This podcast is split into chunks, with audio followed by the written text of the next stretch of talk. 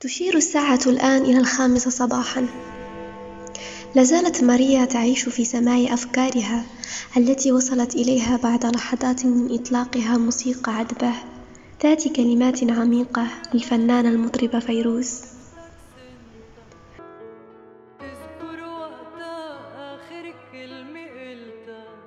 لم تكن تفهم أي كلمة مما كانت تقوله. ولكن موسيقى فيروز لا تحتاج لذلك أصلا. فالمعنى قريب بقرب الطرب إلى الأذن.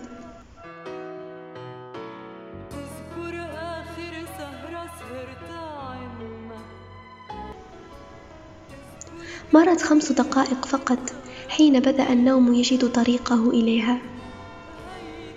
ها هي الساعة الآن تشير إلى الخامسة وست دقائق.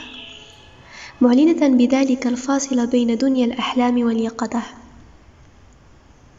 بدت ماريا كامرأة تعيش سكرات الموت. فهي تقاوم النوم والنوم أبى أن يتركها. ما هي إلا لحظات قررت فيها ماريا أن تسلم نفسها للعالم الآخر. ولكن ذلك التبادل لم يتم. إذ تهيج سمعها بصوت قادم من بعيد. صوت لم تسمعه من قبل. صوت يقشعر الأبدان. وتستمع له الأذن وتحببه. فهذه الكلمات تجعل صاحبها يتعطش لها قبل أن تنتهي.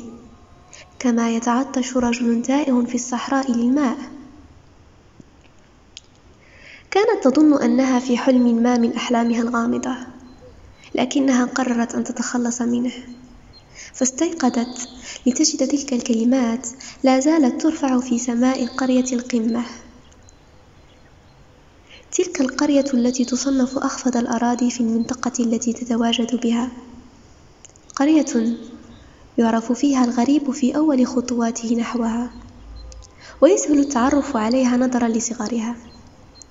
ففي بداية الأسبوع الماضي كان سهلا جدا على الأطفال الذين كانوا يلعبون في ساحة القرية أن يتعرفوا على ماريا التي قدمت من إيطاليا في آخر رحلة من, من رحلات الخطوط الملكية المغربية الأخيرة والقادمة من روما إلى مراكش. قبل أن يوقف المغرب رحلاته مع كل الدول بسبب الجائحة التي أصابت العالم في أواخر سنة 2019